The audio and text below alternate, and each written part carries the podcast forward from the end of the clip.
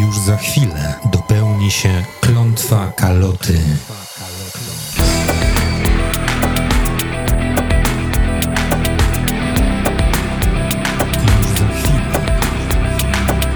Klątwa kaloty.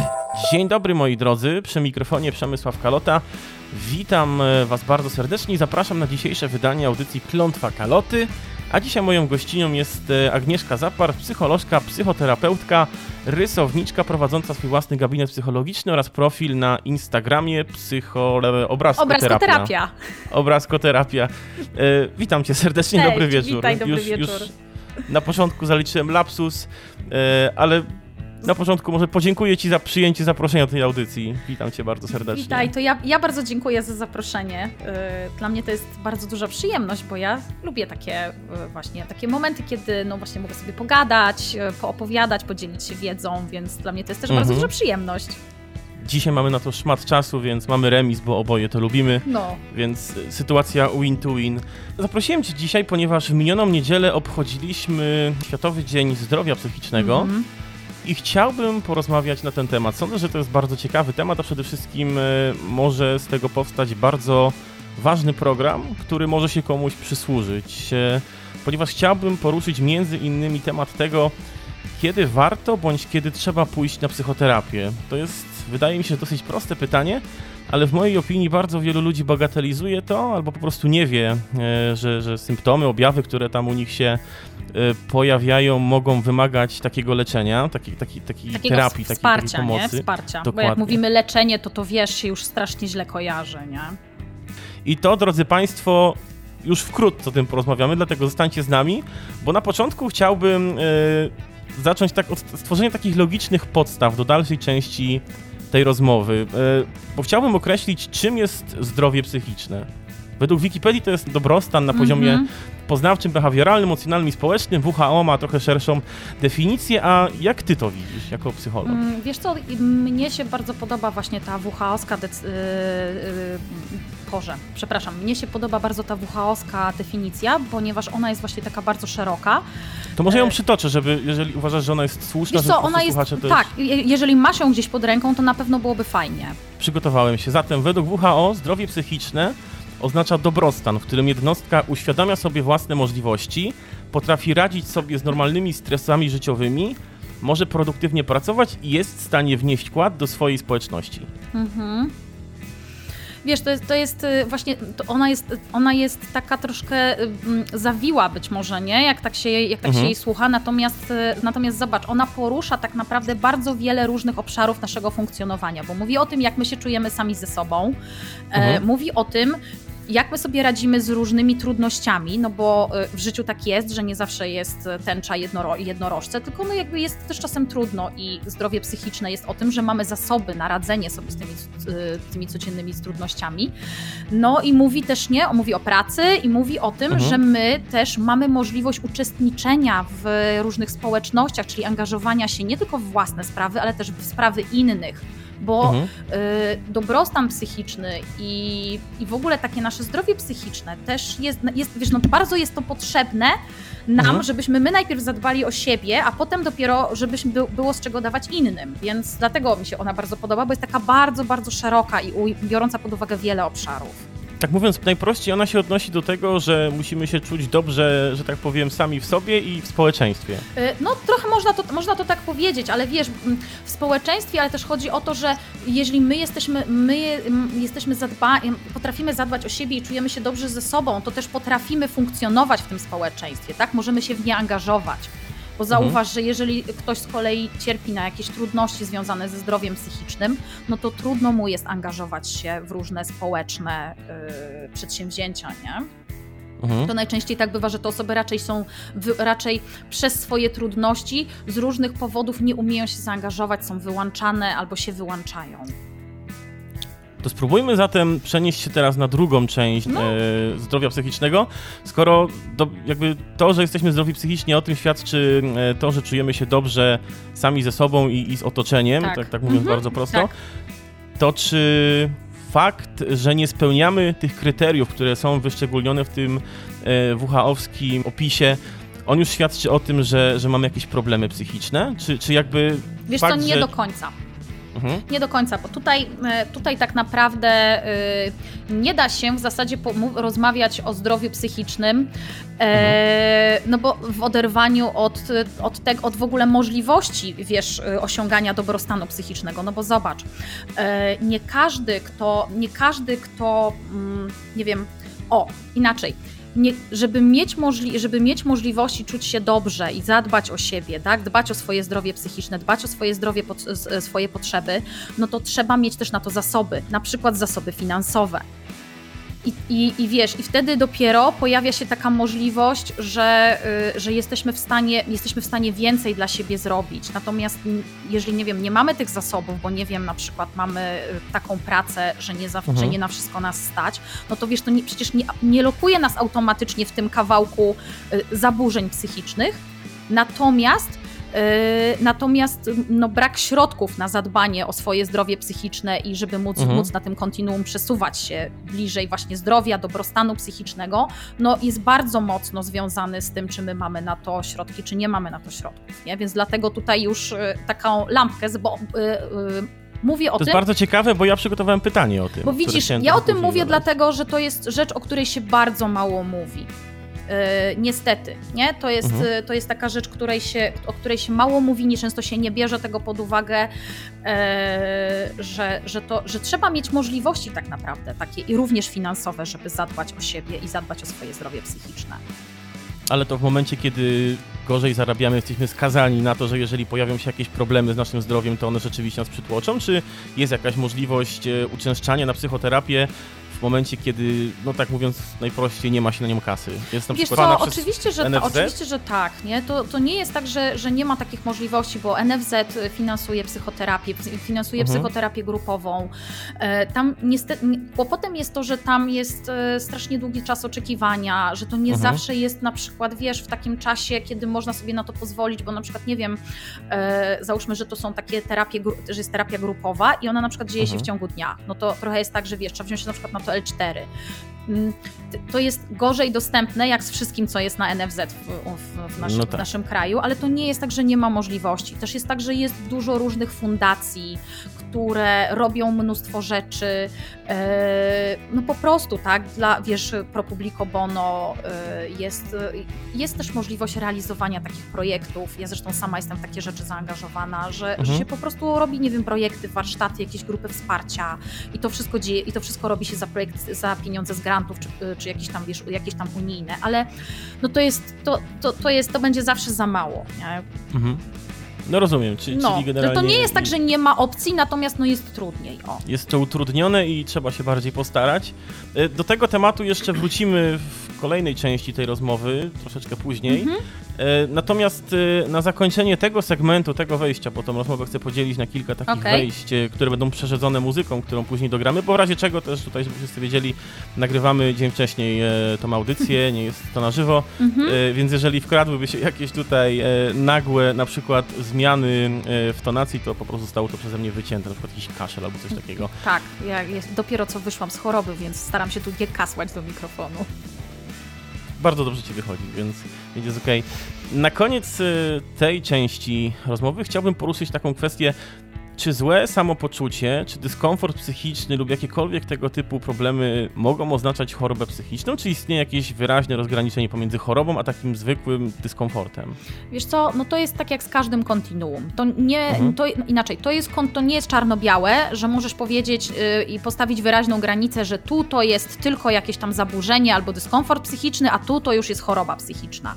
E, mhm. E, to jest bardziej kontinuum, bo to wszystko zależy od nasilenia objawów, od tego, jak jak bardzo one utrudniają życie, jak bardzo utrudniają funkcjonowanie w społeczeństwie.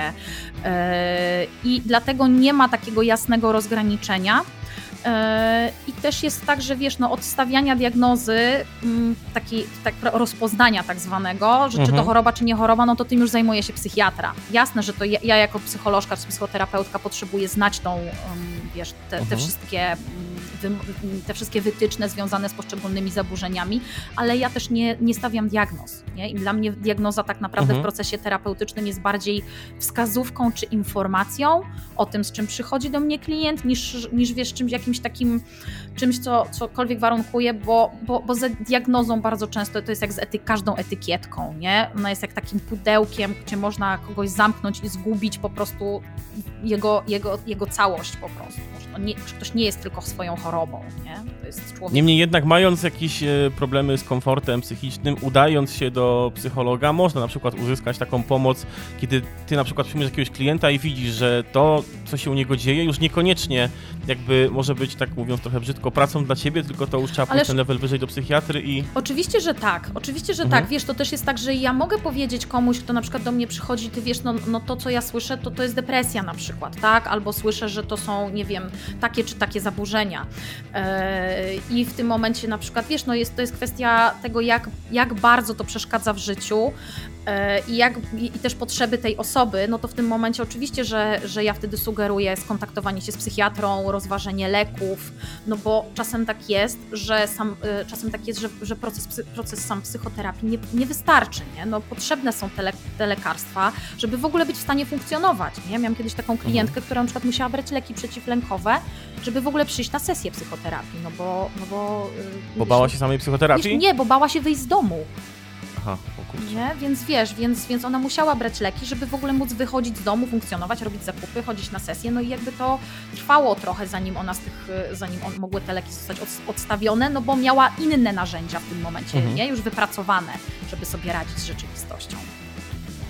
Yy, widzę na moim yy, stoperze, że mamy już 10 minut, to jest taka średnia yy, tak jest ponoć gdzieś wyliczone, taka średnia długość pierwszego wejścia w audycji radiowej. Okay. Dlatego proponuję zrobić teraz e, krótką przerwę. Wracamy do Państwa po jednej bądź dwóch piosenkach. Zostańcie z nami. To jest audycja Klątwa Kaloty, a moją gościnią jest dzisiaj pani psycholog Agnieszka Zapart. Trwa Klątwa Kaloty.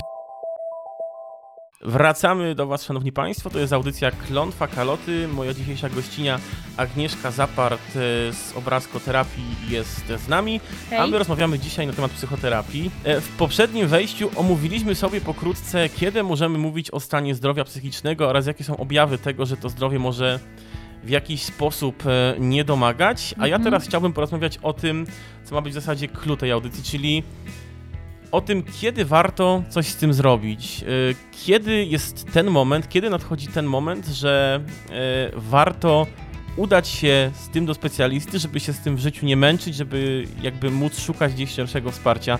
I od razu zaznaczę, zdaję sobie sprawę z tego, że to absolutnie zależy od człowieka i jeden człowiek będzie bardziej wytrwały i, i dla niego jakby pewna pula niedogodności psychicznych będzie wystarczająca i nie będzie y, skłaniała go do pójścia do psychoterapii. Natomiast u drugiego będzie tak, że jakieś pierwsze y, symptomy tego, że jest źle, skierują go do specjalisty. Chciałbym to jakoś uśrednić. Dobra, to wiesz co, ja mam zawsze na to taką odpowiedź. W zasadzie warto iść na psychoterapię w pierwszym momencie, kiedy poczujemy taką potrzebę i przyjdzie nam taka myśl do głowy. Ponieważ mhm. jeśli pojawia się taka myśl, no to ona się nie bierze z niczego. Nie? Widać. Ale myśl, że potrzeba pójść na psychoterapię, czy jakby myśl w sensie coś, co psuje nam ten komfort. Nie, nie. Bardziej chodzi o to, że jeśli coś się dzieje, no bo, no bo wiadomo, mhm. że y, ja bardziej mówię o tym, że, że no coś się wydarza w naszym życiu, cokolwiek, mhm. takiego, z czym jest trudno, z czym jest ciężko, co budzi mnóstwo różnych emocji, nie wiem, doznań, jakichś takich przykrych z ciała, bo bardzo często jest tak, że mnóstwo rzeczy, które dzieją się z naszym ciałem, traktujemy jako objawy jakiejś choroby, a one są, y, a one wynikają po prostu tak naprawdę z naszego psychicznego stanu. Bo... Jaki jest przykład takiej choroby, jeśli możesz jakiś podać? Czy wiesz, no przykład, przykład, bardzo, mm, nie wiem, ktoś na przykład, e, o, to są, to są takie, to jest, tak, to jest taka klasyka w cudzysłowie. Ktoś Jasne. mówi, że ma problemy z oddychaniem, z dusznościami i na przykład, nie wiem, z kołataniem serca i chodzi po, wiesz, pulmonologach, kardiologach i jakby nic nie wychodzi na sercu, natomiast e, tacy specjaliści zwykle kierują go jednak na przykład na konsultację do psychologa albo do terapeuty I, I wiesz, i okazuje się, że to są po prostu, że to jest lęk, nie? Że to w taki sposób ciało informuje y, o tym, że ten ktoś po prostu się boi czegoś, bo to są takie bardzo charakterystyczne y, objawy z naszego układu nerwowego, który który w ten sposób, y, który w ten sposób daje, że tak powiem, znać, że ta emocja, którą przeżywamy, to jest lęk. No i w tym momencie trzeba się zająć lękiem i tym, czego ta osoba Mhm. się obawia w swoim życiu, a nie tym, że ma chore, chore serce.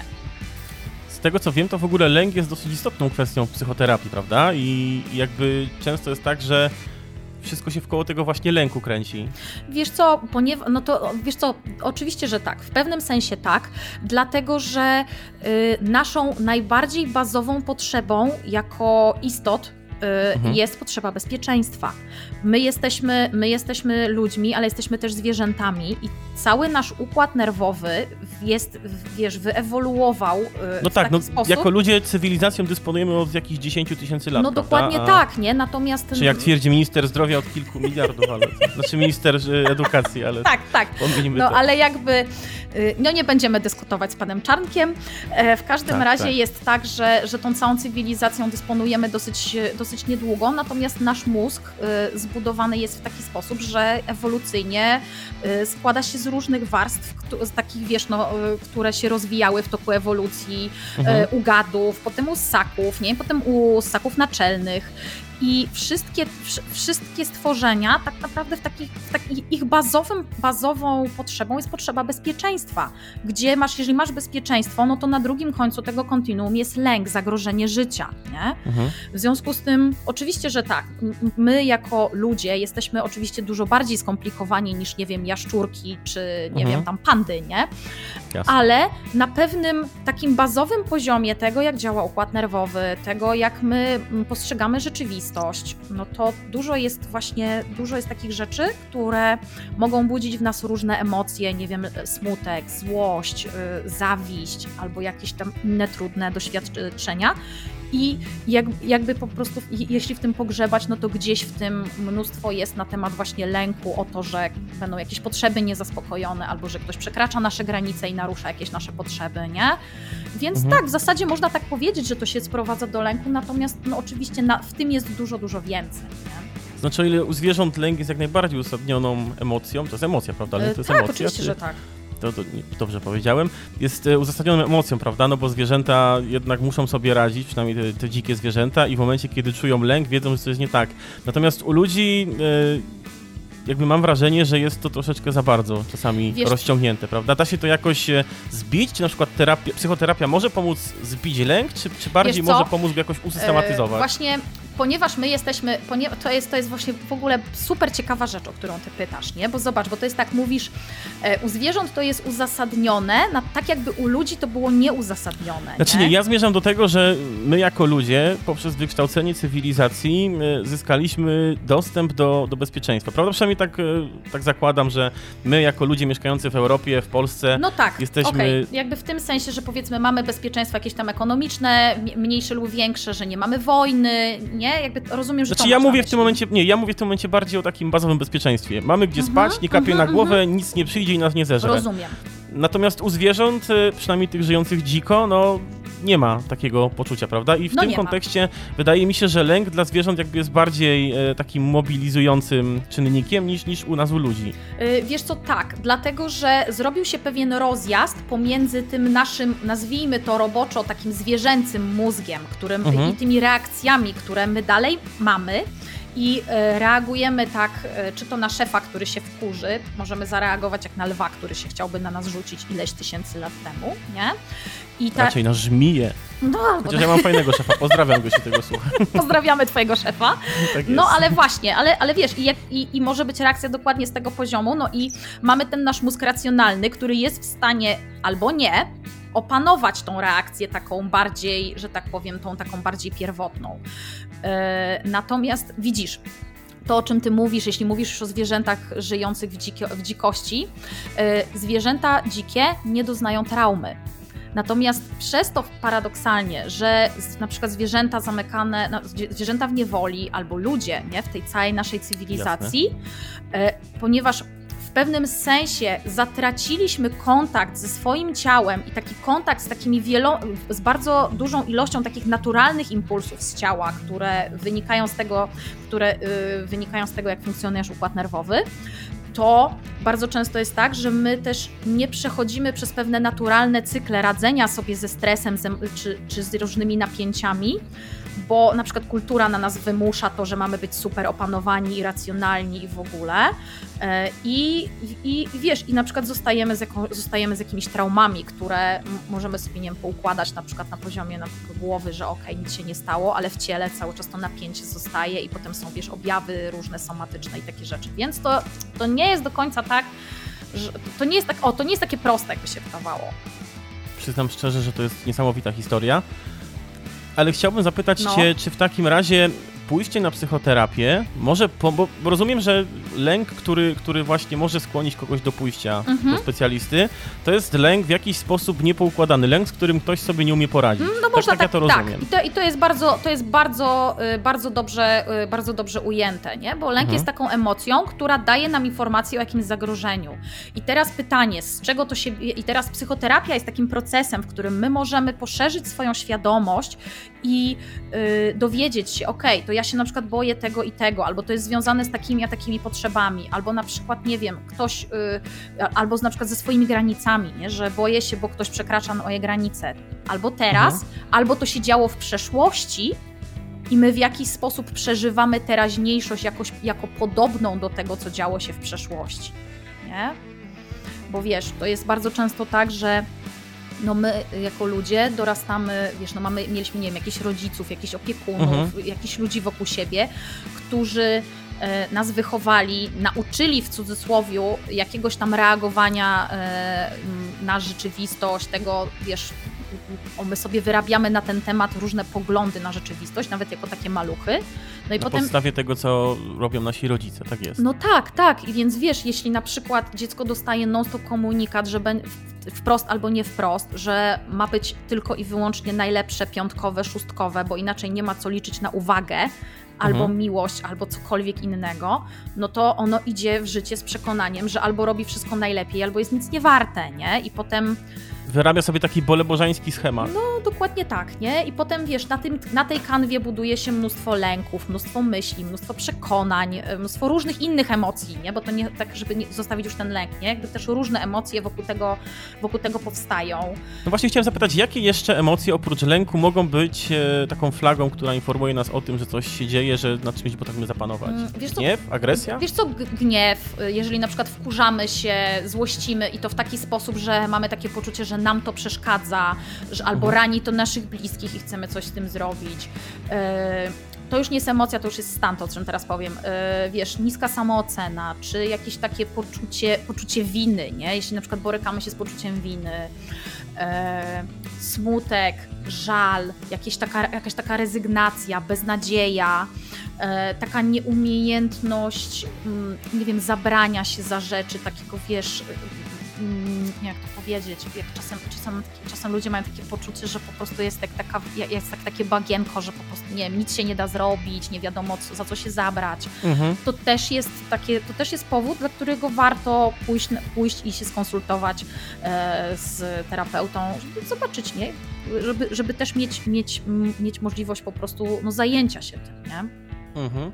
Chciałbym jeszcze przed y, przerwą, którą zrobimy wkrótce, zapytać Cię e, o to, w jaki sposób, no bo generalnie e, wiemy już w jaki sposób u siebie wychwycić to, że coś się dzieje nie tak, a w jaki sposób zobaczyć to u innych ludzi, którzy będą to raczej u siebie kryli, a nawet jeżeli e, jakoś spróbujemy z nimi o tym pogadać, nawet jeżeli się otworzą w tym temacie, to najczęściej usłyszymy, że to nic takiego, albo że poradzimy sobie z tym sami. Poradzę sobie z tym No, sami. to jest, y, to jest, to, to jest... No.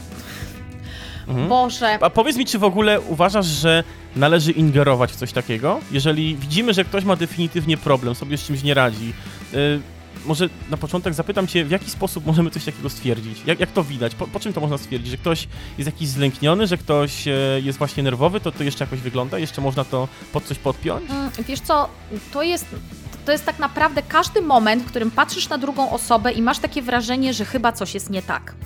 Ponieważ mhm. to ja wiem, że to nie jest super precyzyjne określenie, ale to jest bardzo ważny sygnał, ponieważ my, mm, znowu będę mówiła o ewolucji, e, ale wiesz, my jesteśmy tak ewolucyjnie, mamy bardzo mocno wykształcone mechanizmy czytania innych ludzi. Czasem robimy to nawet nieświadomie. Jeśli patrzymy na kogoś i mamy takie poczucie, że kurde, chyba coś się dzieje, to to jest to to zawsze. Nie bierze się znikąd. Tak, to ono się po pierwsze nie bierze znikąd, i po drugie, to jest ten moment, kiedy warto tego kogoś zapytać. Słuchaj, czy wszystko ok, czy wszystko w porządku, albo nie, może chcesz pogadać, a może na kawę, a może nie wiem, chodź, pójdziemy mhm. napić się piwa. Jakby, czy może czegoś potrzebujesz, że potrzebujesz drugiego człowieka, nie? E, I do jakiego stopnia można kogoś tak zachęcać i ingerować w te jego problemy, tak żeby nie zrobić mu krzywdy?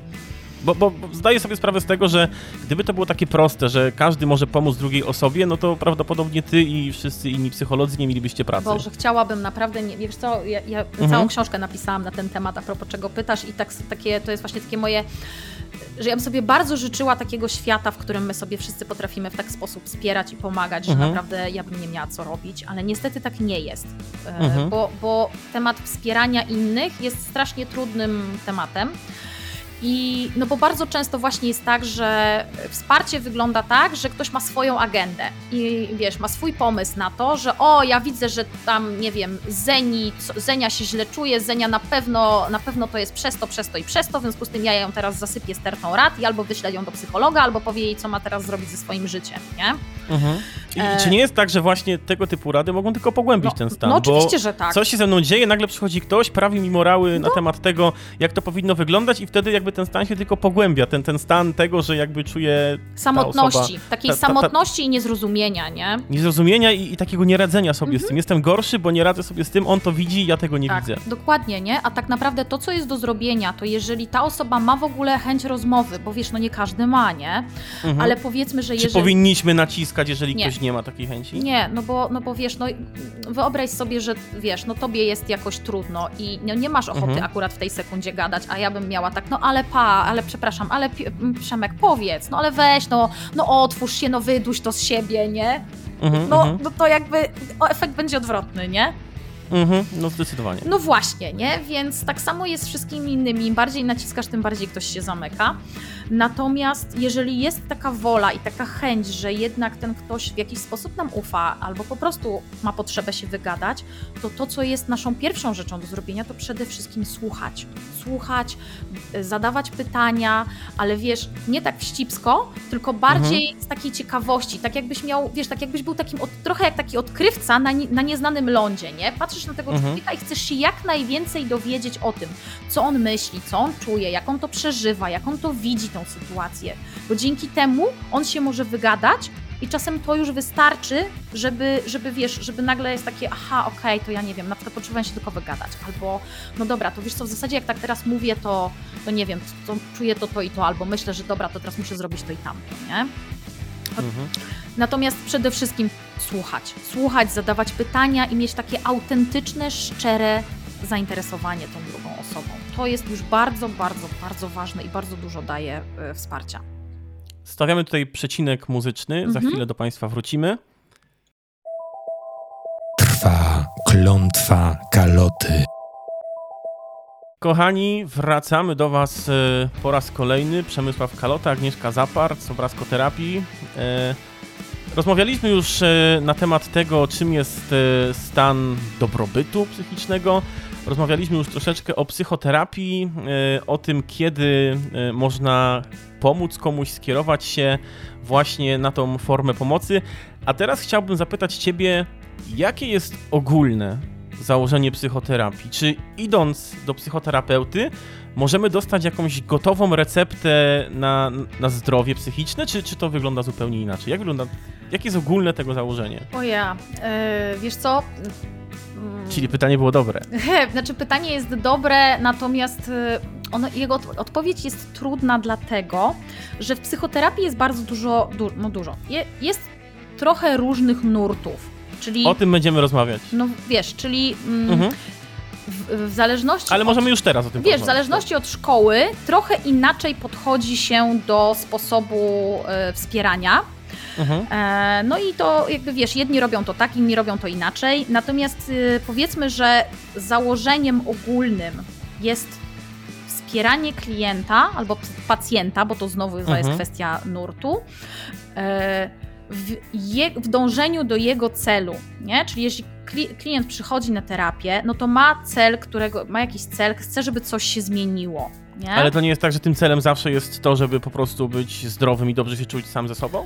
E, wiesz co, no, wiesz co, no zwykle to tak jest, no bo jak ktoś przychodzi mhm. na terapię, no to jest mu źle, nie? No to on przychodzi, żeby poczuć się dobrze, nie? Więc oczywiście, mhm. że, e, oczywiście, że tak. Natomiast chodzi o to, że te cele są bardzo indywidualne, no bo wiesz, ktoś przychodzi, nie wiem, poukładać się po, nie wiem, rozstaniu, a ktoś przychodzi poradzić sobie z, nie wiem, niską samooceną, więc to jakby jest różnie, nie? Natomiast mhm. E, co do zasady, chodzi o to, że wspiera się klienta w procesie jego zmiany i w osiągnięciu tego celu, którym, no tak jak mówisz roboczo, można ogólnie powiedzieć, jest osiągnięcie przez niego tego, tego dobrostanu, tylko że to jest ważne, że to jest nie dobrostan taki, jak ja mhm. uważam, że jest dobrostanem, e, tylko taki, jak klient tego potrzebuje, nie?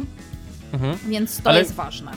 Mhm. Tylko, że jakby chodzi mi w tym pytaniu o to, czego się oczekuje od psychoterapii, czego może oczekiwać ktoś, kto boryka się z tym, żeby tam pójść. I chciałbym się dowiedzieć, czy on dostaje od ciebie, jako od psychologa, odpowiedź na temat tego, co ma zrobić. Na przykład, e, to, to będzie teraz taki trochę bekowy przykład, ale no. nie wiem, smutno mi, idź sobie pobiegaj, czy raczej to wygląda tak, że nie, nie, nie, w toku no rozmowy dochodzi się wspólnie z prowadzącym do tego, co należy zrobić? Yy, tak, to jest generalnie raczej w tą stronę. Wspólnie mhm. się, tego, tego rozwiązania szuka się wspólnie.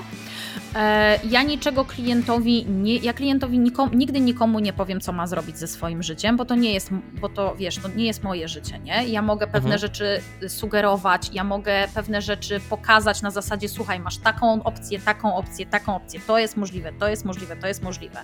Natomiast to jest kwestia już decyzji mm, klienta i jego wybór, co on chce zrobić. Natomiast zanim się podejmie tą decyzję, no to jest cały proces w ogóle zajęcia się, wiesz, świadomością tego, e, co się dzieje w potrzebach, co jest w emocjach, no, e, co w myślach, no bo świadomość w ogóle jest taką bazą mhm. do tego, żeby podejmować w życiu jakieś takie decyzje, które będą nas wspierać, będą nas karmić i będą nas budować, nie? No bo najczęściej to, że nam jest w życiu trudno albo sobie z czymś nie radzimy, no wynika z różnych nieświadomych rzeczy, które nam, e, które nam to życie utrudniają.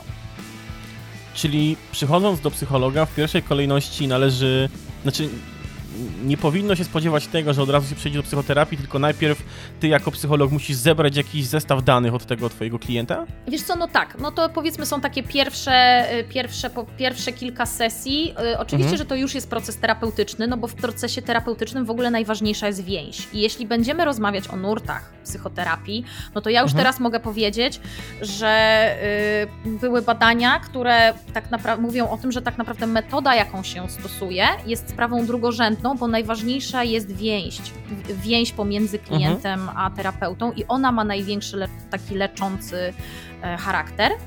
Więc, wiesz, więc Oczywiście, że gdzieś ta więź czy relacja się buduje, natomiast no, ja się muszę dowiedzieć czegoś o tym kliencie. Nie? Zanim on, wiesz, jak ktoś przychodzi w ogóle po raz pierwszy, no to ja w ogóle mhm. otwieram takie, takim pytaniem, no to dzień dobry panie Przemysławie, z czym pan do mnie przychodzi, albo co pana do mnie sprowadza, nie? E, mhm. No i to jest taki moment, że klient najczęściej opowiada o tym, co w ogóle sprawiło, że zdecydował się przyjść. No i tutaj najczęściej następuje jakaś opowieść o jakichś obecnych trudnościach albo, albo jakichś przeszłych, z którymi się nie potrafił porać. No i z tego, wiesz, mm, no i potem jest tak, że mm, ja mówię, że jeśli on ma taką decyzję na, na to, że chciałby coś z tym zrobić, rozmawiamy o celu, bo ten cel trzeba bardzo jasno określić, w sensie co się ma zmienić. Mhm. No i umawiamy się, na, umawiamy się na pracę. Ja opowiadam, jak ta praca będzie wyglądać, czyli opowiadam o tym, w jakim nurcie pracuję, jak to działa, co będziemy robić na sesjach, w, jak, w jaki sposób w ogóle działa psychoterapia. Jest tak zwany kontrakt, czyli metody i ramy pracy, na które się umawiamy. E, mhm. No i przechodzimy potem na kolejnych sesjach do, do pracy terapeutycznej, gdzie wiadomo, że przez ileś tych sesji ja będę te informacje zbierać, no bo wiesz, no nie da się w pierwsze 50 minut opowiedzieć swojego życia, nie? A ile trwa sesja w takim razie? 50 Jedna? minut. 50 minut. I to jest zawsze w każdym nurcie? To zależy od psycho, psychologa, czy... E, wiesz co, ciężko mi się wypowiadać za wszystkie nurty świata, natomiast e, z tego co wiem, większości, większość terapeutów różnych nurtów pracuje w taki sposób, że to jest właśnie Mhm. 45 albo 50 minut. Mhm. Y, Wydaje mi się, że powiedzieliśmy słowo nurt przynajmniej 20 razy w ciągu ostatnich 3 minut. Dlatego, żeby zachować jakąś taką koherencję tej audycji, proponuję przejść e, teraz do tego, czym są nurty, jakie są te nurty, bo z tego co wiem, tych nurtów jest naprawdę masa. Mhm. Mi udało się dotrzeć do, do tego, że są na przykład nurty psychodynamiczne, behawioralne i gestalt, w którym ty się udzielasz. Tak. Aczkolwiek nie mam zielonego pojęcia, jakie są różnice Przy czym gestalt, y, gestalt należy do takiego szerszego, powiedzmy, nurtu y, terapii tak zwanych y, humanistycznych albo humanistyczno-doświadczalnych. A drugie są jakie w takim razie? Ścisłe? Trzeba robić zadania Wiesz z co? matematyki? Nie no, e, chodzi o to, że właśnie no, masz psychoterapię psychodynamiczną, która wywodzi się historycznie od psychoanalizy i od Freuda. Mhm. E, no i jest e, powiedzmy jeszcze, jest, jest jeszcze terapia, ta, o której mówiłeś, terapia behawioralna, która mm, bardziej skupia się tutaj, ba, bardziej skupia się tutaj raczej na taki, e, ona jest taka bardziej strategiczna, nie? Tutaj są bardziej e, właśnie zadania, tutaj są bardziej nie wiem, plany, wiesz, takie rzeczy, mm, ona jest taka bardzo poukładana, nie? Taka bardzo... Czyli można powiedzieć, że psycho, te kolejne nurty w psychoterapii to są jakby e, pochodne od kolejnych e, twórców. Tak, tak, tak. No podwalin nawet, nawet wiesz, nawet nie można tak powiedzieć, tylko dokładnie tak jest, ponieważ historycznie jest tak, że psychoterapia jako idea powstała, w ogóle, wywodzi się w ogóle z psychiatrii, nie? No bo Mhm.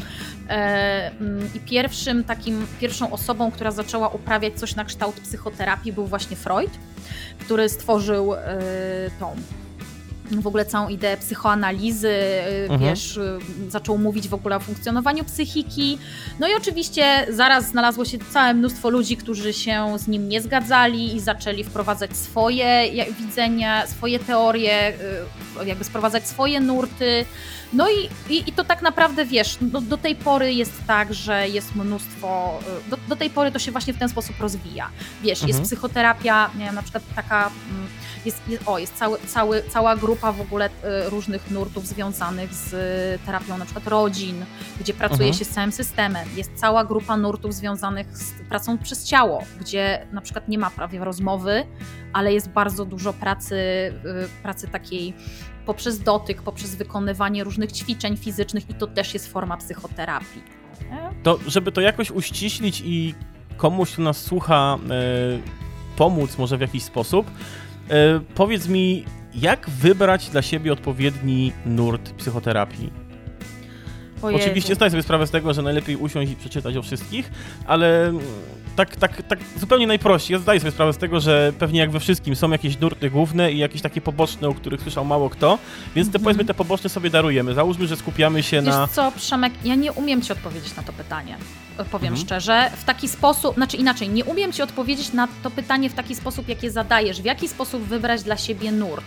A w jaki byś E, umiała na nie odpowiedzieć? Bo no ja właśnie, zadaję źle właśnie pytanie. nie, nie, nie, to nie jest kwestia, że źle pytanie jest bardzo dobrze zadane, ale chodzi o to, że zupełnie szczerze, ja nie jestem w stanie odpowiedzieć na to pytanie obiektywnie, ponieważ Mhm. pamiętaj, że ja jestem gestaltystką. W związku z tym ja tak czy owak patrzę na to y, z punktu widzenia mojego podejścia terapeutycznego. Y, Mhm. Więc ja ci nie powiem, nie mogę ci powiedzieć, że na, nie, nie umiem ci odpowiedzieć na to pytanie w taki sposób, ale po, odpowiem na nie inaczej. Proszę bardzo. E, tak jak powiedziałam, tak naprawdę nurt jest kwestią drugorzędną. Pierwszą rzeczą, która, e, na którą dobrze jest zwrócić uwagę przy wyborze psychoterapeuty, a to są dwie rzeczy. Po pierwsze, Mhm. to jest to, że dobrze by było, żeby nam pasowała osoba terapeuty. Nie? Czyli tak naprawdę to, Tak czy on jest. pracuje, czy to jest osoba, czy to jest terapeuta psychodynamiczny, czy to jest psychoterapeuta gestalt, czy to jest, e, nie wiem, ktoś z poznawczo-behawioralnej, czy jeszcze jakiegokolwiek innego nurtu. Ważne, żeby była taka chemia, że jeśli my przychodzimy do tej osoby, ona budzi nasze zaufanie i my chcemy z nią pracować. Bo to jest Mhm. najważniejsze. My będziemy z nią rozmawiać o bardzo wielu różnych trudnych rzeczach, więc to jest ktoś, kto m- musi budzić nasze zaufanie, że myśmy mieć takie poczucie, że chcemy z nim dzielić te wszystkie trudy i mm, jesteśmy w stanie jakoś właśnie wejść w tą relację. Nie? Agnieszko, czy, czy każda psychoterapia jest w stanie pomóc? Każdy nurt psychoterapii jest w stanie pomóc każdemu? Czy są jakieś przypadki, które na przykład wymagają zmiany podejścia? I jeszcze jedno pytanie jakby w tym, w Mhm. tym samym zakresie. Czy psycholog może się specjalizować tylko w jednym y, nurcie, czy na przykład może zmieniać te nurty albo mieć ich kilka pod sobą? Już ci mówię, y, bo zróbmy my jeszcze jedno rozróżnienie. Psycholog to nie to samo co psychoterapeuta. Roz, jeżeli rozmawiamy o psychoterapii, to psychoterapeutą jest osoba dowolnego wykształcenia wyższego, Okay. która skończyła szkołę psychoterapii czteroletnią, y, gdzie tak, są cztery lata szkoleń, warsztatów, y, ma za sobą terapię własną, ma za sobą staże kliniczne i doświadczenie, wiesz, i się superwizuje, bo to jest ta druga Mhm. rzecz, o której chciałam powiedzieć, że trzeba sprawdzać specjalistów, do których się idzie. Bo niestety my nie mamy w Polsce ustawy o zawodzie psychoterapeuty ani o zawodzie psychologa. I możemy trafić do szarlatana. to Tak, dokładnie tak. Bo W jaki sposób możemy sprawdzić, czy ten, do kogo idziemy, jest y, naprawdę wykształcony? wykształcony? Wiesz chodzi mi co, o to, warto jest weryfikować, przede wszystkim pytać albo sprawdzać na stronie, no bo, no bo teraz wiesz, no w dobie internetu większość osób... no, e, większość jest w Google'ach wyszukiwarce. Dokładnie, nie? No więc ma jakąś stronę internetową, na której są napisane, na której najczęściej jest napisane, co, jakie kursy ta osoba kończyła. Czy kończyła jakieś kursy, czy ma jakieś certyfikaty, nie? Czy są jakieś, Mhm. czy na przykład jest członkinią albo członkiem jakiegoś towarzystwa terapeutycznego, które na przykład nie jest jakąś, nie wiem, szkółką niedzielną psychoterapii, tylko, nie wiem, tak jak w moim przypadku, jest to, nie wiem, Polskie Towarzystwo Psychoterapii Gestalt na przykład, albo, nie Mhm. wiem, Polska Federacja Psychoterapii, nie? Yy, wiesz, są różne stowarzyszenia, które nadają terapeutom certyfikaty, yy, które monitorują to, co się dzieje w szkołach, przynajmniej Y, Szanowni Państwo, mamy chwilowo drobne problemy techniczne, dlatego teraz y, usłyszycie muzykę, a po muzyce wrócimy do Was y, wraz z Agnieszką Zapart kontynuować rozmowę na temat psychoterapii. Trwa klątwa kaloty. Szanowni Państwo, Przemysław Kalota z tej strony, to jest y, audycja Klątwa Kaloty. Moją gościnią jest dzisiaj Agnieszka Zapart z obrazkoterapii. Mieliśmy krótką, nieplanowaną przerwę. Dla Was to była krótka przerwa, dla nas była trochę dłuższa. Y, Spowodowana problemem z internetem. Jesteśmy już z powrotem. Y, Agnieszko, rozmawialiśmy na temat tego, w jaki sposób y, odróżnić dobrego psychologa od szarlatana, od jakiegoś dziada, który nam wciśnie y, problemy, Cokolwiek. których nie ma. Tak jest. E, Dobrze, to ja może jeszcze, być może, się, być może się powtórzę, ale lepiej to powtórzyć niż, Tak niż nie dopowiedzieć, e, że przede wszystkim warto sprawdzać kwalifikacje tej osoby, czyli jeżeli jest to ktoś, kogo znajdujemy w Google'ach, nie? Mhm. Ma, nie mamy jego stronę internetową, to warto sprawdzić, jaką, jaką kończył szkołę psychoterapii, ile ta szkoła trwała. Przypominam, że szkoły psychoterapii mają trwać, to są czteroletnie szkoły najczęściej, Mhm. E, No więc, więc ten, żeby sprawdzić po prostu, czy, czy ta jego nauka trwała odpowiednią ilość czasu, czy ma certyfikaty, czy to są certyfikaty wydane przez jakieś polskie stowarzyszenia psychoterapeutów, e, czy, to, czy ma jakieś międzynarodowe certyfikaty, nie? Bo, bo, bo, bo zarówno w Polsce, jak i, jak, i, jak i w Europie, e, czy na świecie są różne stowarzyszenia te- terapeutów danych nurtów, które wydają po prostu zaświadczenia, że ten ktoś skończył szkołę, odbył własną terapię, miał nie wiem, staż kliniczny, ma doświadczenie, ma wiedzę, żeby prowadzić psychoterapię. Mhm. Więc to wszystko bardzo warto sprawdzać, bo niestety w Polsce nie ma ustawy o zawodzie psychoterapeuty, nie ma ustawy o zawodzie psychologa. I jeszcze dopowiem, że psycholog jest to osoba, która skończyła pięcioletnie studia psychologiczne.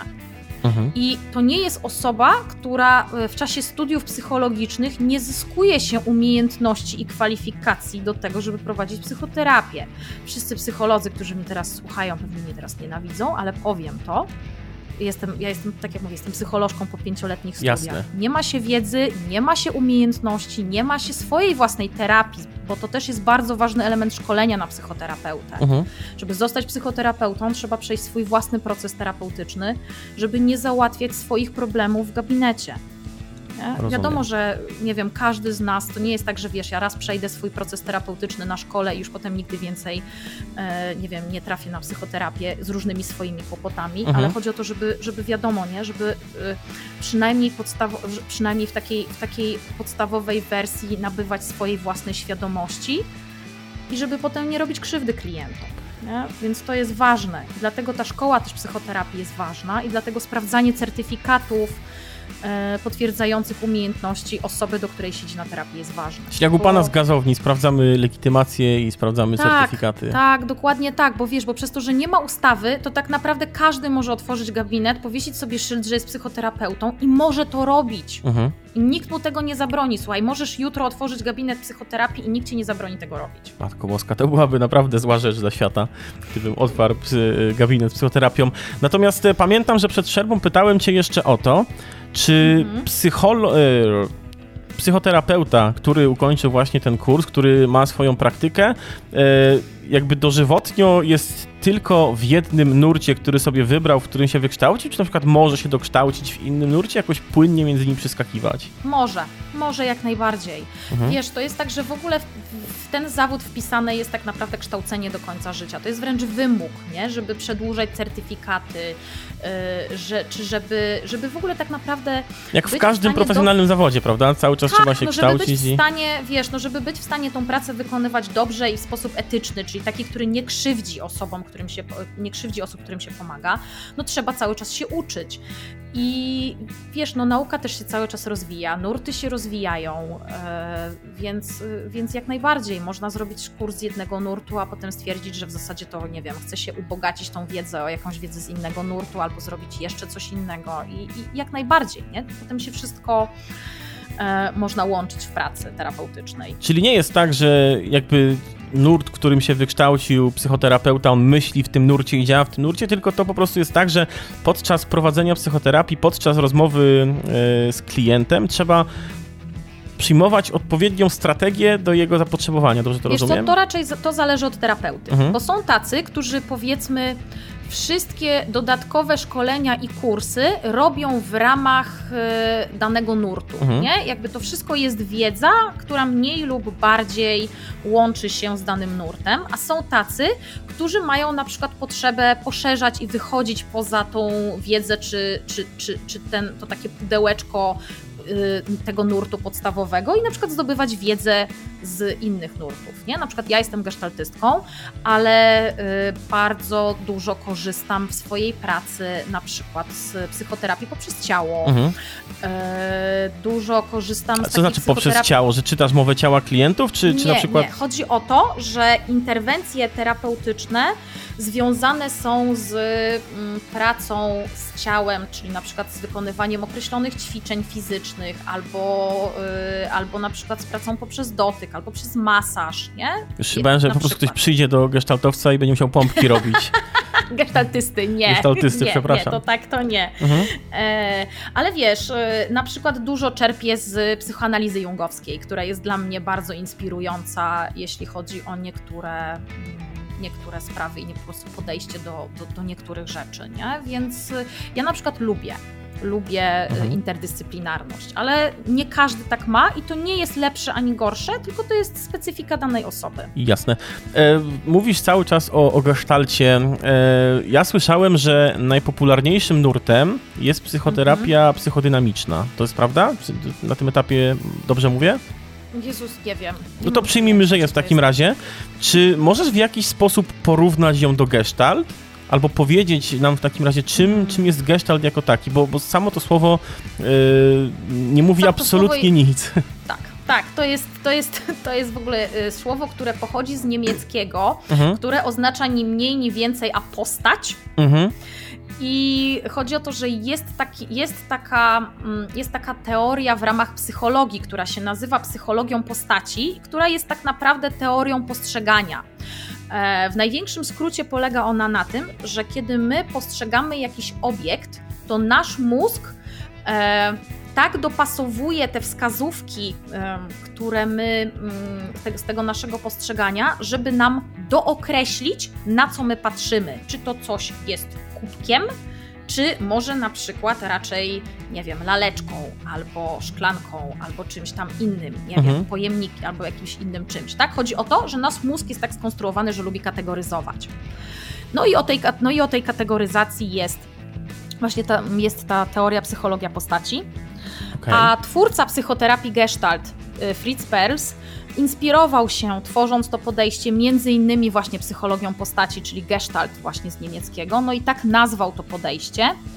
e, ponieważ, e, ponieważ jednym z takich jego założeń w pracy terapeutycznej właśnie było to, że ludzie, mm, ludzie w ogóle, nie tylko w swoim postrzeganiu, ale w ogóle w swoim funkcjonowaniu, e, mają taką potrzebę domykania, to się nazywa e, ta postać, albo wiesz, ta postać, mhm. czy tam figura, nie? Ta, ta, tak jak mówiłam, ten kubek, czy to pudełko, tak czy to lalka, czy nie wiadomo co to jest. To, to coś trzeba dookreślić i tak jakby domknąć tą figurę i włożyć ją do tego pudełka. I ludzie w swoim funkcjonowaniu też mają taką potrzebę domykania rzeczy, nie? Czyli tak długo, jeżeli jakiś problem jest nierozwiązany i on się za nami ciągnie, to on się będzie domagał, e, będzie domagał się Domknięcia. zamknięcia. Nie? E, I e, no i on jakby oczywiście tam jest jeszcze szereg innych rzeczy, na które zwraca się uwagę w gestalcie, natomiast stąd ta nazwa gestalt akurat w tym, mhm. E, w tym podejściu. Rozumiem. No. E, powiedziałaś, że nie każdy psycholog z marszu jest e, psychoterapeutą, z tego tytułu, mhm. że musi skończyć kurs. Ja pytanie, które teraz chcę zadać na początku brzmiało, czym różni się psycholog od e, psychoterapeuty, od, przepraszam, od psychiatry. Natomiast mhm. teraz chciałbym je troszeczkę e, zmienić. Czym różni się psycholog od psychoterapeuty, a psychoterapeuta od psychiatry? No bo psycholog to mhm. jest ktoś, kto skończył studia, tak? Który poza tak, na tych studiach... To jest ktoś... Mhm. Tak. Psycholog to jest osoba po studiach psychologicznych, czyli która skończyła studia psychologiczne yy, nie, i jest magistrem psychologii. Czyli rozumie, w jaki sposób działa ludzki mózg. Y, wiesz, no rozumie w jaki sposób działa mózg, rozumie w jaki sposób działa człowiek. Psychika, to chciałem powiedzieć, w jaki sposób działa tak, psychika. Tak, tak, Psychika człowieka, w jaki sposób działa człowiek w społeczeństwie, działa sposób między ludźmi, człowiek między ludźmi, no bo wiesz, tych mm, jakby tych nie nurtów, tylko chryste teorii mhm. E, w ramach psychologii poznaje się bardzo dużo i to jest, wiesz, psychologia rozwojowa, nie? czy na przykład jak człowiek się rozwija w ciągu swojego życia. To jest dużo, dużo wiedzy.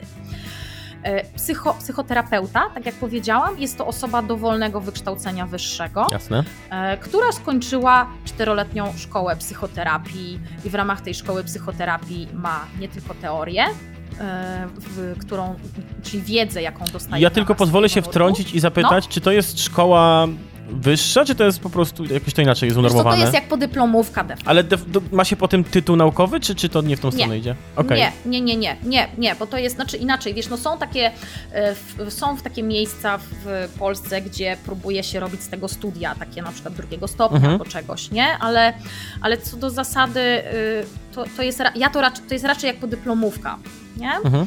Po prostu masz tytuł magistra i po dyplomie możesz zrobić szkołę psychoterapii. Kumam. E, no w ramach której dostajesz wiedzę, ale dostajesz też praktykę, że, że musisz mieć doświadczenie właśnie w pracy z klientami, musisz mieć doświadczenie kliniczne, czyli na przykład idziesz do szpitala psychiatrycznego i tam pracujesz z osobami, e, które mają różnego rodzaju zaburzenia czy choroby psychiczne, żeby zdobywać wiedzę, no i masz, przechodzisz własną terapię, mhm, nie? Mhm. też również. To jest, to jest to jest psychoterapeuta. Mhm. A psychiatra jest lekarzem. To jest specjalizacja lekarska, czyli kiedy ktoś jest na studiach medycznych, no to nie pamiętam tam na którym roku się wybiera specjalizację, e, ale tak jak nie wiem, możesz zostać laryngologiem czy okulistą, to tak możesz zostać również psychiatrą. I to jest osoba, która e, diagnozuje właśnie choroby, tudzież zaburzenia psychiczne. I to jest też osoba, która przepisuje leki, mhm. ponieważ ani psycholog, ani psychoterapeuta nie ma prawa wypisywać leków. Okej. Okay. Zrobiłbym w takim razie teraz krótką przerwę i za chwilę mhm. wrócimy do naszych słuchaczy. Trwa klątwa kaloty. Szanowni Państwo, wracamy do Was po raz kolejny. Przemysław Kalota, Agnieszka Zapart, audycja Klątwa Kaloty. Rozmawiamy dzisiaj na psychoterapii. Zanim przejdę do dalszej części rozmowy, przypomnę tylko, że e, Klątwa Kaloty jest dostępna jako audycja w Radiospacji, jest dostępna również jako podcast na platformie Mixcloud i na wszystkich popularnych platformach typu Spotify, e, Apple Podcast i Google Podcast. Możecie znaleźć wszystkie te informacje na mojej stronie na Facebooku Klątwa Kaloty lub na Instagramie Przeka Kalota. Natomiast Agnieszka dysponuje swoją stroną i swoim profilem na Instagramie, prawda? Zróbmy taką autoreklamę szybką. Dobrze, to mnie przede wszystkim można znaleźć na stronie agnieszkazapart.pl i tam jest też odnośnik do wszystkich moich socjali, czyli do Facebooka, do Instagrama e, mhm. i gdzie na mojej stronie można, a, można poczytać i o tym, czym się zajmuję w ramach psychoterapii, ale też o wszystkich rzeczach, które robię w ramach obrazkoterapii, znaleźć moje rysunki, e, są też książki, które napisałam, w związku z tym jedna przede wszystkim o wsparciu i o tym, jak robić to mądrze i skutecznie. Mhm. E, no i to, to, tak jakby, to są takie główne miejsca, gdzie można mnie znaleźć. W takim razie zapraszamy e, do tak naprawdę naszych obu miejsc, gdzie, gdzie można mhm, Zapraszamy. i o obrazkoterapii się dowiedzieć, i o klątwie kaloty. Natomiast teraz mhm. chciałbym zapytać Cię o to, czy w psychoterapii istnieje taki problem, jaki wydaje mi się, że jest problemem w medycynie, mhm. czyli autodiagnoza. Bo wiesz, jak to jest, kiedy boli mnie głowa i zaczynam szukać informacji na ten temat y, na Google, to, to zawsze masz raka. Zawsze mam raka. Zawsze jest rak. Czy na przykład w psychoterapii jest tak, że cokolwiek się nie dzieje, wchodzimy y, na Google, to mamy depresję? Czy, czy, czy w ogóle jest ten problem w tym środowisku? Znaczy, wiesz co, ja się z tym nie spotkałam. Mhm. E, mm, w sensie nie spotkałam się z tym, że, że to jest jakaś jedna rzecz, że, że raczej paradoksalnie, jeżeli szukasz czegoś na temat y, właśnie zdrowia psychicznego, to tak jak, nie wiem, ja szukałam na przykład, mhm. y, nie wiem, o ADHD na przykład, czy, czy jeżeli na przykład trafiają moi klienci i oni mówią, że szukali, to raczej ta wiedza jest taka dosyć rzetelna to, to wiesz, w sensie takim, że jeśli ktoś już wie mniej więcej czego szukać, mhm. na przykład, nie wiem, czy to są objawy depresji, albo czy to są objawy borderline, albo czy to jest coś tam, to no jeśli się, je, jeśli się nie trafia na jakąś stronę, no już taką naprawdę, wiesz, napisaną przez, nie wiem, jakiegoś szarlatana, no to można znaleźć rzetelną wiedzę. Także... Yy, z internetem raczej jest inny problem, jeśli mówimy o autodiagnozie. Mhm. E, bardziej jest tak, że jest bardzo dużo wiedzy, informacji, natomiast mało jest czucia.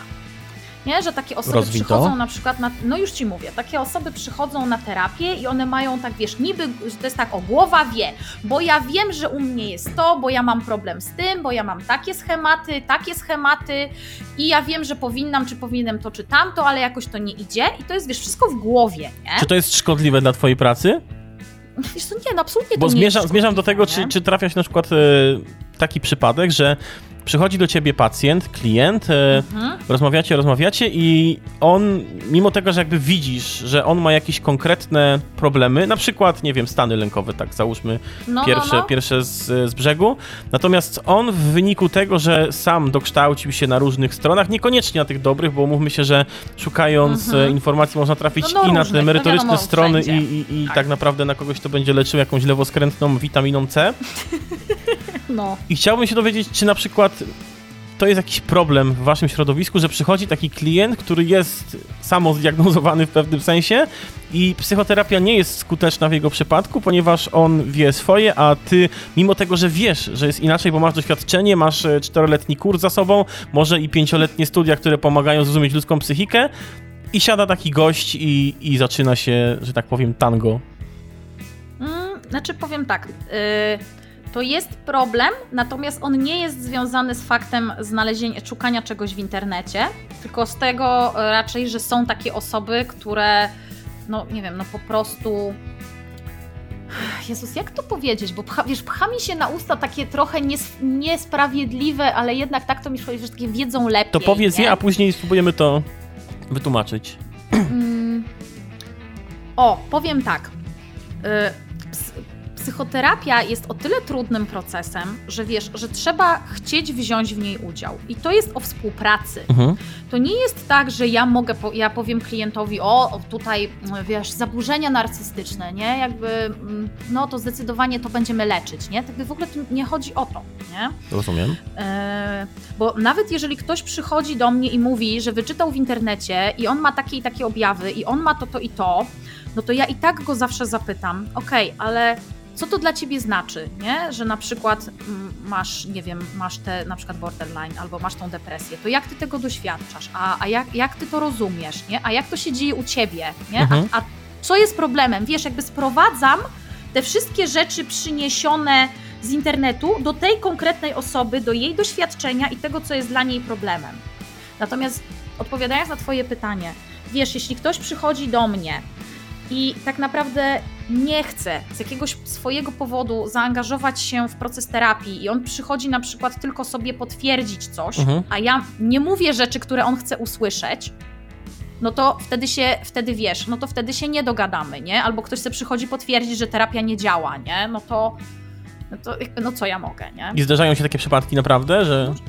No tak, no oczywiście, że tak. Wiesz, no jakby co jakiś czas na przykład zdarza mi się taka sytuacja, że ktoś przychodzi, ma jakieś oczekiwanie, e, że, że ja mu pomogę zająć się czym, jakim, jak, czymś tam. Że dasz mu ja- receptę na to, tak? No dam Gotową mu receptę. receptę. A, o, słuchaj, dam mu receptę albo na przykład y, nauczę go tego, żeby nie czuć, nie?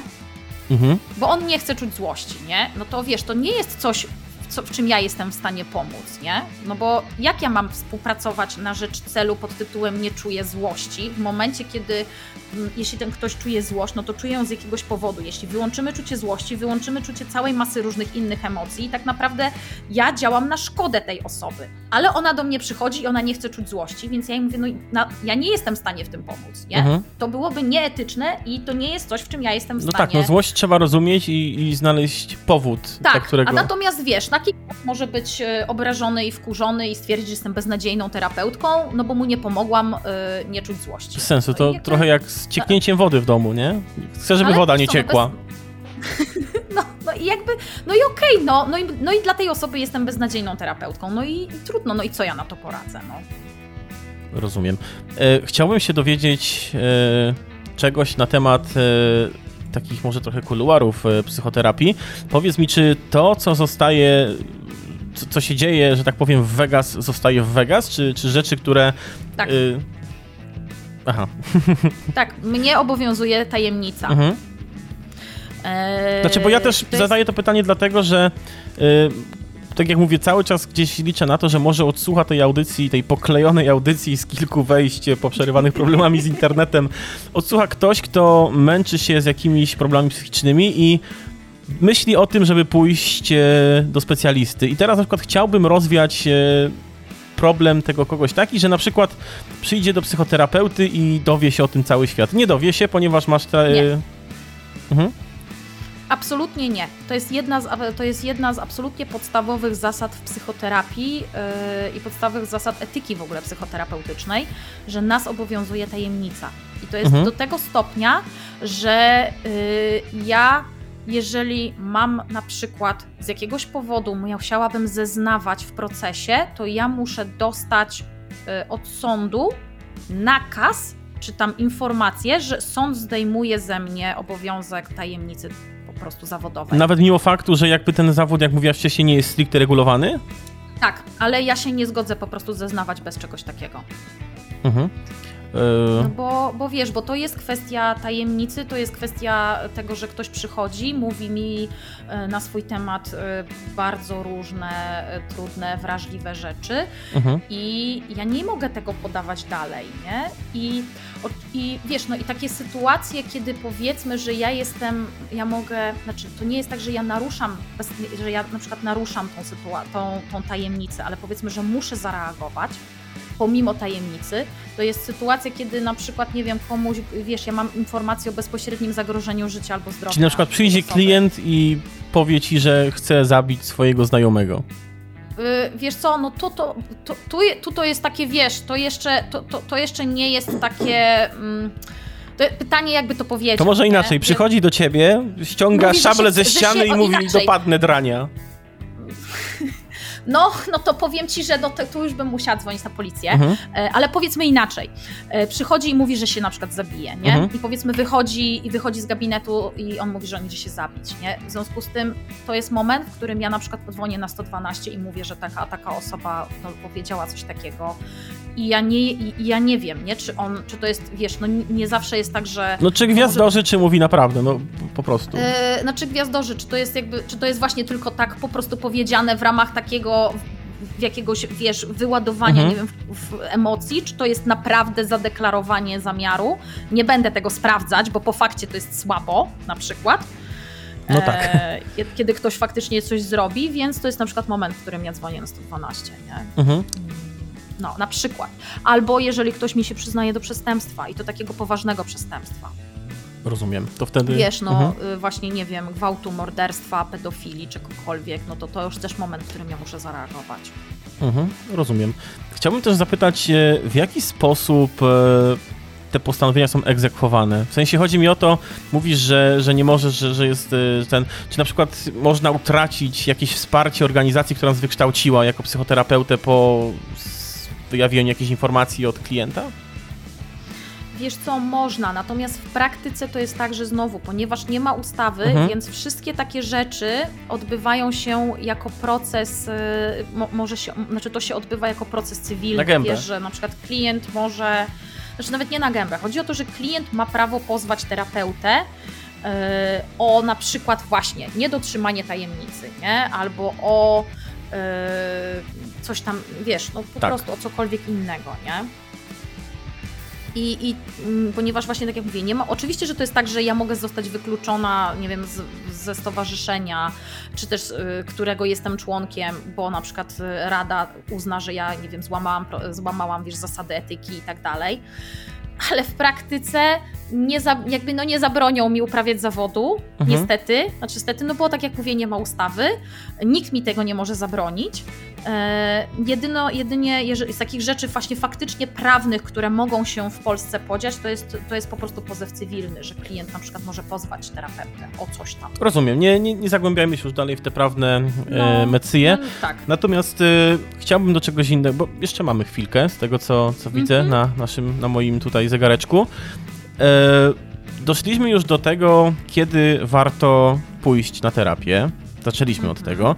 Przeszliśmy przez to e, plus minus, e, jak wygląda ten proces terapii, no ewentualnie jak, jak to tam wszystko e, jest ukierunkowane. A teraz chciałbym zapytać o coś, co może być dziwnym pytaniem, bo przypuszczam, może nie być na nie odpowiedzi i zdaję sobie z tego sprawę, ale chciałem się dowiedzieć, kiedy kończy się psychoterapia? Wtedy, kiedy ktoś poczuje się zdrowy, kiedy ktoś uzna, że ten problem, który go trapił, ma swoje rozwiązanie, czy, czy na przykład ona się ciągnie w nieskończoność? Wiesz co, co do zasady kończy się psychoterapia wtedy, kiedy ktoś uzna, że zrobił dla siebie to, co chciał. Mhm.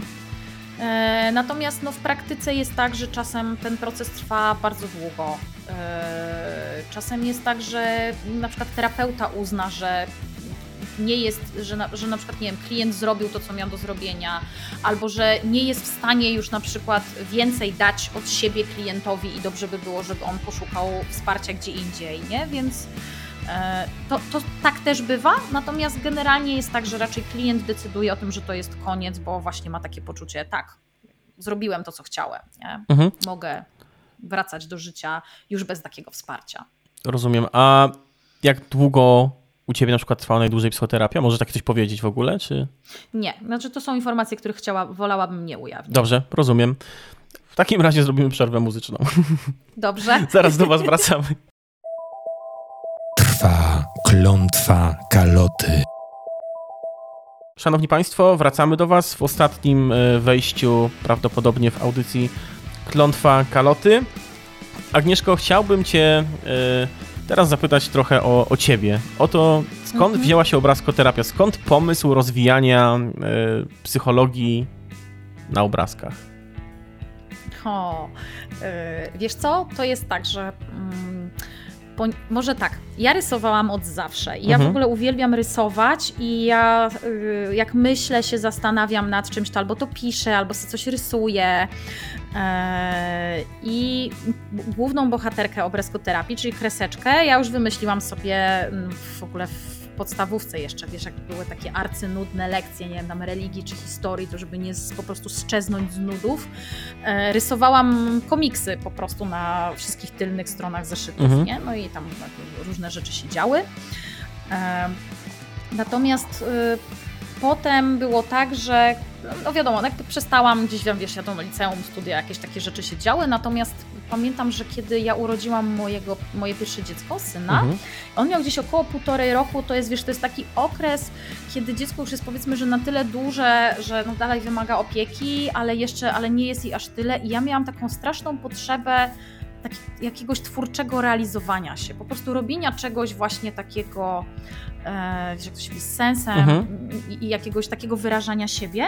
No i po prostu wpadłam na pomysł, że w zasadzie przecież mogłabym no, edukować na temat psychoterapii, że mam, mam wiedzę Mhm. i że fajnie by było móc ją podawać dalej. No i właśnie wymyśliłam sobie taki sposób, że, że kreseczka będzie poprzez właśnie takie różne rysunki w połączeniu z tekstami mówiła różne rzeczy, czy opowiadała o różnych zagadnieniach z zakresu psychoterapii.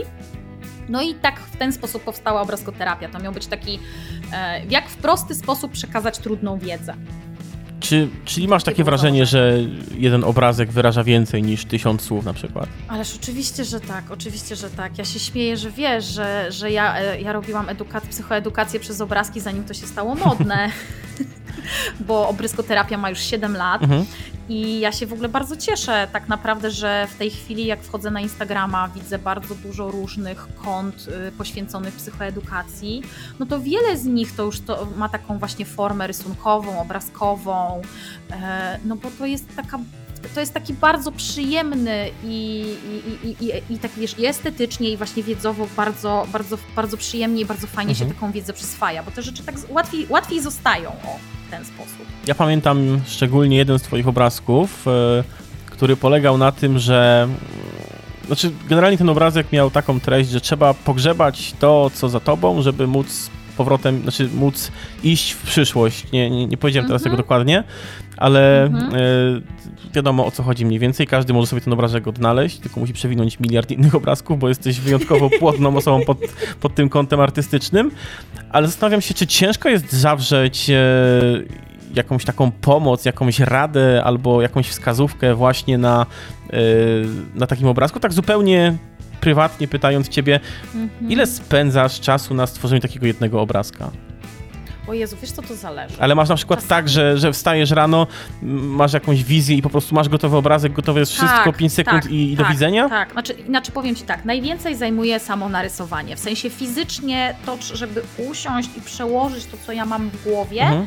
na obrazek, który, który jest. No bo, no bo wiesz, no to trzeba wziąć ten, ten, ten rysik i narysować to na tym tablecie, Mhm. tak, żeby to było jakoś, żeby to jakoś wyglądało. Tak naprawdę to zajmuje najwięcej czasu, bo samych pomysłów, yy, treści, to wiesz, to jak ja otwieram, ja mam mój, mój tablet, na którym rysuję, mam w takim pojemniczku, nie? Jasne. Który jak otwieram, za, otwieram zamek, to po prostu na, zanim ja wyciągnę tablet, wypada po prostu tam tysiąc postitów, na których są robione ręcznie rysunki, teksty, jakieś całe w ogóle, y, całe, całe w ogóle sekwencje obrazków. Ja Mhm. nie mam kiedy tego rysować. Rozumiem, czyli problem każdego artysty, milion pomysłów, a mało czasu na realizację. Y, Także, także wiesz, z pomysłami nie ma problemu, bo to jest tak, że to pomysłów dostarczają mi klienci, pomysłów dostarcza mi życie, a poza tym bardzo wiele rzeczy, które pojawia się na obrazkoterapii, to są moje własne rozkminy, czy jakieś takie rzeczy, z którymi ja tam się gdzieś układam w sobie i mnie jest tak po prostu łatwiej, kiedy ja sobie te rzeczy narysuję i mogę się potem też z nimi podzielić, nie? Rozumiem. E, musimy powoli zmierzać do końca z racji tego, że mamy ograniczony Mhm. czas dosyć. E, Okej. I teraz chciałbym skupić się na chyba najważniejszej części tego podcastu, a najważniejsza część jest na koniec dlatego, że przebrnęliśmy przez dosyć dużo e, tematów, które, które jakby ją bardziej rozjaśnią. Agnieszko, co jako psychoterapeuta, jako, jako człowiek też tak naprawdę, powiedziałabyś e, komuś, kto słucha tego podcastu, kto ma jakiś problem, czy to jest problem właśnie z lękiem, czy z agresją, czy z jakimiś nieprzepracowanymi kwestiami, nie wiem, Czy ze smutkiem, czy w dzieciństwa, relacjach, tak jest. czy w relacjach, nie? Jakkolwiek. Z czymkolwiek jest trudno. Gdybyś wiedziała, że w tej chwili ktoś taki cię słucha i możesz mu spojrzeć w oczy, co byś mu powiedziała, żeby zrobił ten pierwszy krok i żeby zaczął pracować nad sobą, nad swoim życiem, nad swoim komfortem i radością, którą ma w tym życiu? To przede wszystkim powiedziałabym, e, powiedziałabym tej osobie, powiedziałabym tobie osobo, że y, ja wiem, że to jest trudne i że to jest y, nawet przerażające, kiedy myślisz sobie, że masz coś zrobić, masz iść, nie wiem, do jakiejś osoby, której nie znasz i opowiadać jej o sobie. E, Natomiast zdecydowanie warto zaryzykować, ponieważ ty jesteś warta tego, żeby, żeby być po prostu w życiu, żeby ci było w życiu lepiej, żeby, żeby to życie było mm, bardziej w zgodzie z, bardziej w zgodzie z tobą. Żeby definicja zdrowia psychicznego WHO dotyczyła właśnie ciebie. Tak, dokła- to, tak, tak, tak, dokładnie tak. Chodzi o to, że zdecydowanie jesteś tego warta, nawet jeżeli, nawet jeżeli to brzmi abstrakcyjnie w tym momencie, bo jest ci trudno, bo coś nie działa tak, jak powinno, albo ty myślisz o sobie nie y, jakoś, jakoś źle, to chcę ci powiedzieć, że nie jesteś jedyną osobą, która się z tym boryka. I też jest tak, że jest mnóstwo osób, które mogą ci w tym pomóc, tylko to, co warto zrobić, to zaryzykować i dać sobie i tym osobom tą szansę, żeby mogły pomóc po prostu. Ja tylko jeszcze na zakończenie dodam, jako aktywny użytkownik psychoterapii, że tak powiem, że naprawdę jest to rzecz, która potrafi zmienić życie i na którą warto pójść. Mhm. No ja też mogę to powiedzieć jako, yy, że tak powiem, aktywna użytkowniczka psychoterapii, no bo sama byłam mhm. w trzech czy czterech procesach psychoterapeutycznych. Nie zapytałem cię o superwajzorów, a chciałem o to zapytać. A, no widzisz, no ale to, to możesz jeszcze zapytać na koniec. W takim razie chciałbym się dowiedzieć czegoś o superwajzorach. Wiem, że to jest zupełnie pokopana kolejność teraz, ale ty osobo, do której przed chwilą mówiliśmy, słuchaj, co tu teraz się będzie działo. E, jak wygląda kwestia superwajzorów u psychoterapeutów? Wiesz co, to znowu jest tak, że y, super, superwizor czy superwizor to jest taka osoba, no nadzorca która po jest polsku tak, po polsku, mhm. w sensie dokładnie tak. To jest taka osoba, która ma mnie pomagać lepiej pracować na rzecz moich klientów. Ponieważ jest tak, że ja, będąc bezpośrednio zaangażowana w proces terapeutyczny, czasem mam jakieś trudności, albo mam jakieś wątpliwości, albo czegoś nie widzę. Mhm. I moim raz, że takim obowiązkiem wynikającym z kodeksu etycznego, a też takim po prostu zwykłą ludzką potrzebą jest to, żeby móc porozmawiać o tym, co dzieje się w procesie terapeutycznym z kimś, kto ma większą wiedzę ode mnie, większe doświadczenie, y, i jest w stanie nakierować mnie albo pokazać mi to, czego ja nie widzę, żebym ja mogła jeszcze lepiej pomagać. Mhm. No i to tak naprawdę o tym jest, o tym jest superwizja. Chciałbym Cię jeszcze zapytać, tylko nie wiem, czy będziesz chciał odpowiedzieć na to pytanie, bo w sumie nasunęło mhm. mi się ono teraz na głowę, ono nie było planowane. Mhm. Czy bycie psychoterapeutą i mierzenie się z ludzkimi problemami zmienia Ciebie jako człowieka? E, wiesz co, na pewno. E, zdecydowanie jest tak, że ponieważ, e, ponieważ być, to, żeby zostać psychoterapeutą, wymaga chociażby właśnie własnej psychoterapii, mhm. a własna psychoterapia, jak słusznie zauważyłeś, e, jest czymś, co bardzo zmienia po prostu ciebie jako człowieka. No więc ja mając tych procesów za sobą ileś i tak naprawdę ciągle będąc w takim procesie poszerzania świadomości, E, to bardzo wpływa na mnie, to bardzo wpływa na to, jaką ja jestem osobą, jakim ja jestem człowiekiem, jaką jestem przyjaciółką, partnerką, mamą, e, nie wiem, pracownikiem. Mhm. Mm, tak, oczywiście, że tak. Nie? Tak, myślę, że z takich rzeczy, które. Czyli wrażliwość, którą musi mieć psychoterapeuta, może sprawić, że ludzkie problemy mogą go po prostu zmienić. To też jest moim zdaniem ważne, y że siadasz naprzeciwko drugiego człowieka, który cię może zrozumieć do tego stopnia, że sam później będzie musiał nad tym zastanowić. Wiesz co, no oczywiście, że tak, nie? W tym momencie właśnie to jest też taka wrażliwość i to, co ja naj, najbardziej, takie dwie dla mnie najbardziej cenne lekcje mhm. wyniesione z bycia psychoterapeutką, to jest po pierwsze wrażliwość na drugiego człowieka i na to, że nie ma rzeczy czarno-białych że, i że nam bardzo często łatwo jest oceniać innych, a dużo trudniej jest rozumieć. Mhm. Bo kiedy tak naprawdę zatrzymamy fakt. się i zaczniemy zastanawiać nad tym, czemu ten człowiek robi pewne rzeczy, po co on to robi, z czego to może wynikać, nie? Mhm. to ocenianie jego zachowania już nie będzie takie jednoznaczne. Nie będzie takie proste. E, tak, i nie będzie takie proste, nie? W związku z tym tak naprawdę taką dla mnie bardzo cenną, to, to, jest, to jest dla mnie o pokorze, o tym, że e, o takiej pokorze bycia człowiekiem i właśnie nie szafowania jakimiś ocenami, e, czy, czy, czy jakimś takim, wiesz, e, wiedzeniem lepiej, nie? Bo mhm. ja bardzo często nie wiem lepiej. Bardzo dziękuję Ci, Agnieszko, za nasze dzisiejsze spotkanie. To była dla mnie bardzo ważna audycja.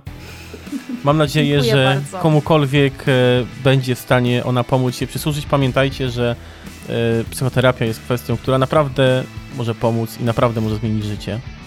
Tak, Dziękujemy ja bardzo, bardzo, bardzo dziękuję za zaproszenie. Dziękuję za e, Waszą uwagę. Dziękujemy bardzo. Tu stawiamy kropkę. Do usłyszenia za tak. tydzień.